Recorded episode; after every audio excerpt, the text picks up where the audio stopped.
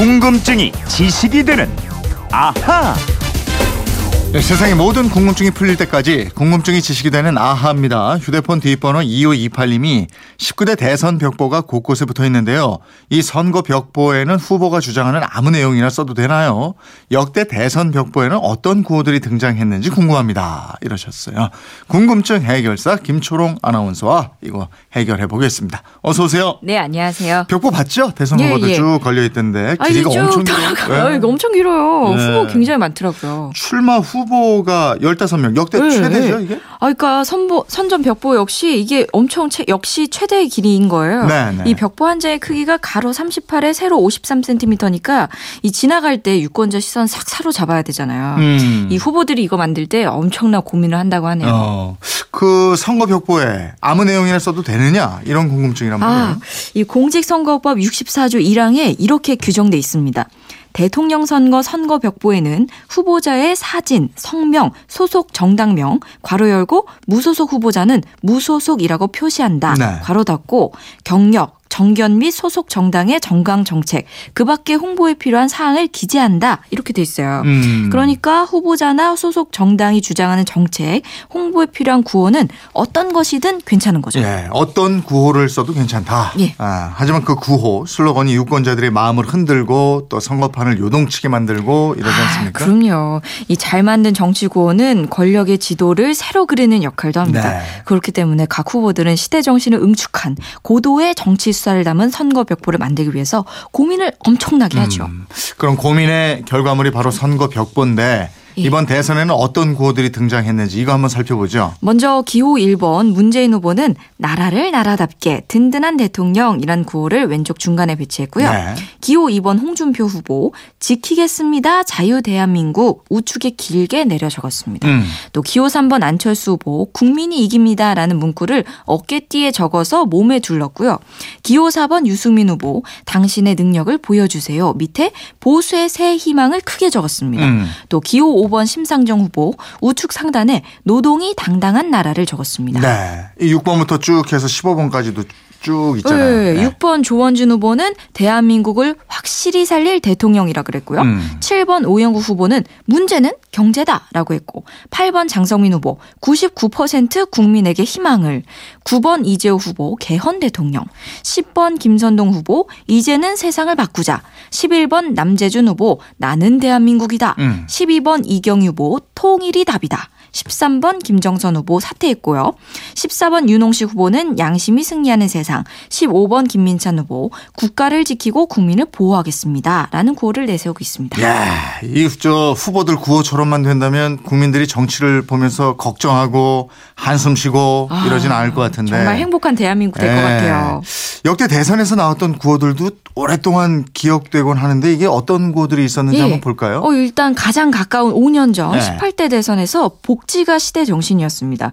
그래서 당시에 박근혜 후보가 내 꿈이 이뤄지는 나라를 내놨고 네. 문재인 후보는 사람이 먼저다를 가지고 결었는데 당시 민주당 경선에서 손학규 후보가 내건 저녁 있는 삶이란 구호도 많은 관심을 받았습니다. 네.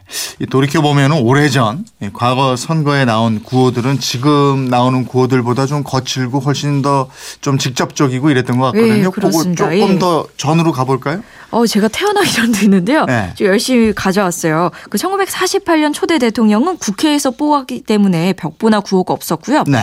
1952년에 처음으로 직선제가 시행됐지만 전쟁 중이었고 음. 야당이 정비되기 전이라서 역시 별다른 선거 구호가 필요 없었습니다. 예. 그러면 본격적인 대선은 1956년에 치러졌다 이렇게 봐야 되겠네요. 예, 1954년에 이승만 대통령이 대통령 중임 제한을 없애는 4.4.5입 개헌을 해요. 네. 그래서 1956년 이승만에 반대하는 세력이 민주당이라는 야당을 만들고 신익희 후보를 맞상대로 내세웁니다. 이때 등장한 유명한 구호가 이거예요. 못 살겠다, 갈아보자. 아, 이건 뭐 지금도 다들 기억하고 있을걸요. 구호가 예. 굉장히 강렬해요. 어, 그러니까요. 못 살겠다 갈아보자. 예. 우와, 이 굉장히 도발적이에요. 이승만 정부의 실책을 이 구호로 비판하면서 선풍적인 인기를 얻습니다. 네. 여기에 이승만 후보는 또 이렇게 대꾸합니다. 갈아봐야 별 수 없다. 이거, 이것도 또 병문장이죠. 그러니까요. 예? 야, 와. 이게 뭐 못 살겠다 갈아보자 이러니까 갈아봐야 별 수 없다. 그러니까 확 온다. 와, 요즘은 이런 구호가 직접 확 와닿는 구 이만큼 없는 것 같은데 이 구호로 민주당이 자신들보다 나은 것이 없다는 점을 강조합니다. 예. 이 치열한 접전이 예상됐죠. 이 선거 하지만 신익희 후보가 유세중에 급사함에 따라서 예. 싱겁게 이승만 후보의 승리로 끝납니다. 차, 어떻게 유세 중에 또 말이죠. 그러게요. 우리 정치사를 돌이켜 보면 참 드라마 같은 일이 많이 일어났어요. 아, 그러게 말입니다. 그리고 그 많이 기억하실 것 같은 선거벽보가 1963년인데요. 이때 대선에 출마한 박정희 선거벽보에 처음으로 황소 그림을 그린 민주공화당 로고를 처음 썼고요. 네. 여러분과 후손들이 더 잘 살수 있는 나라를 만들겠다는 내용을 담습니다. 이에 맞서는 윤보선 후보가 비닉비닉 근대화냐 썩은 정치 뿌리 뽑자 이런 구를 내세웁니다. 네. 그러다가 이제 1970년대 들어서 빅매치가 이루어지죠. 네, 1971년 대선 아까 말씀드린 3대 대통령 선거와 비슷하다는 평가가 많은데 공화당 박정희 후보 보다 밝고 안정된 내일을 약속합니다라는 문구로 안정과 성장을 강조합니다. 네.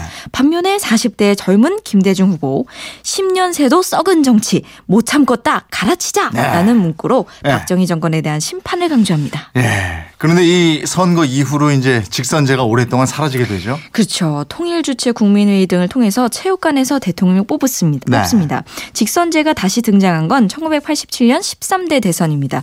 이때 노태우, 김영삼, 김대중, 김종필 등이 모두 출마했는데 음. 위대한 보통 사람을 기치로 내건 노태우 후보가 당선됐고요. 5년 후 1992년 대선에서 1번 김영삼 후보가 신한국 창조, 2번 대- 김대중 후보가 이번에는 바꿉시다.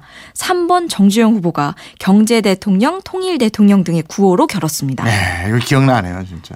5년 후, 1997년 이때 대선은 IMF 외환 위기 와중에 치러지게 되고. 예, 그래서 든든해와 경제를 살십사를 내세운 김대중 후보가 이겼고요. 네. 또 2002 대선에서는 새로운 대한민국을 내세운 노무현 후보가 당선됐죠. 또 5년 후 2007년에서는 성공하세요. 실천하는 경제 대통령을 내세운 이명박 후보가 상대 후보를 크게 앞섭니다. 예. 이번 19대 대선 과연 어떤 후보가 유권자들을 흔들고 있을지 아, 참 궁금한데. 결과 궁금해집니다. 예. 이 선거 벽보 훼손하면 안 되는 거죠, 이거. 안 되죠. 선거 벽보 훼손하면요. 훼손하거나 또 철거하면 공직 선거법 제 240조에 따라서 2년 이하 징역 또는 400만 원 이하 벌금형에 처합니다. 네. 2528님, 궁금증 풀리셨어요? 저희가 준비한 선물 보내 드리겠고요. 지금까지 궁금증이 지식이 되는 아하, 김초롱 아나운서였습니다 고맙습니다. 고맙습니다.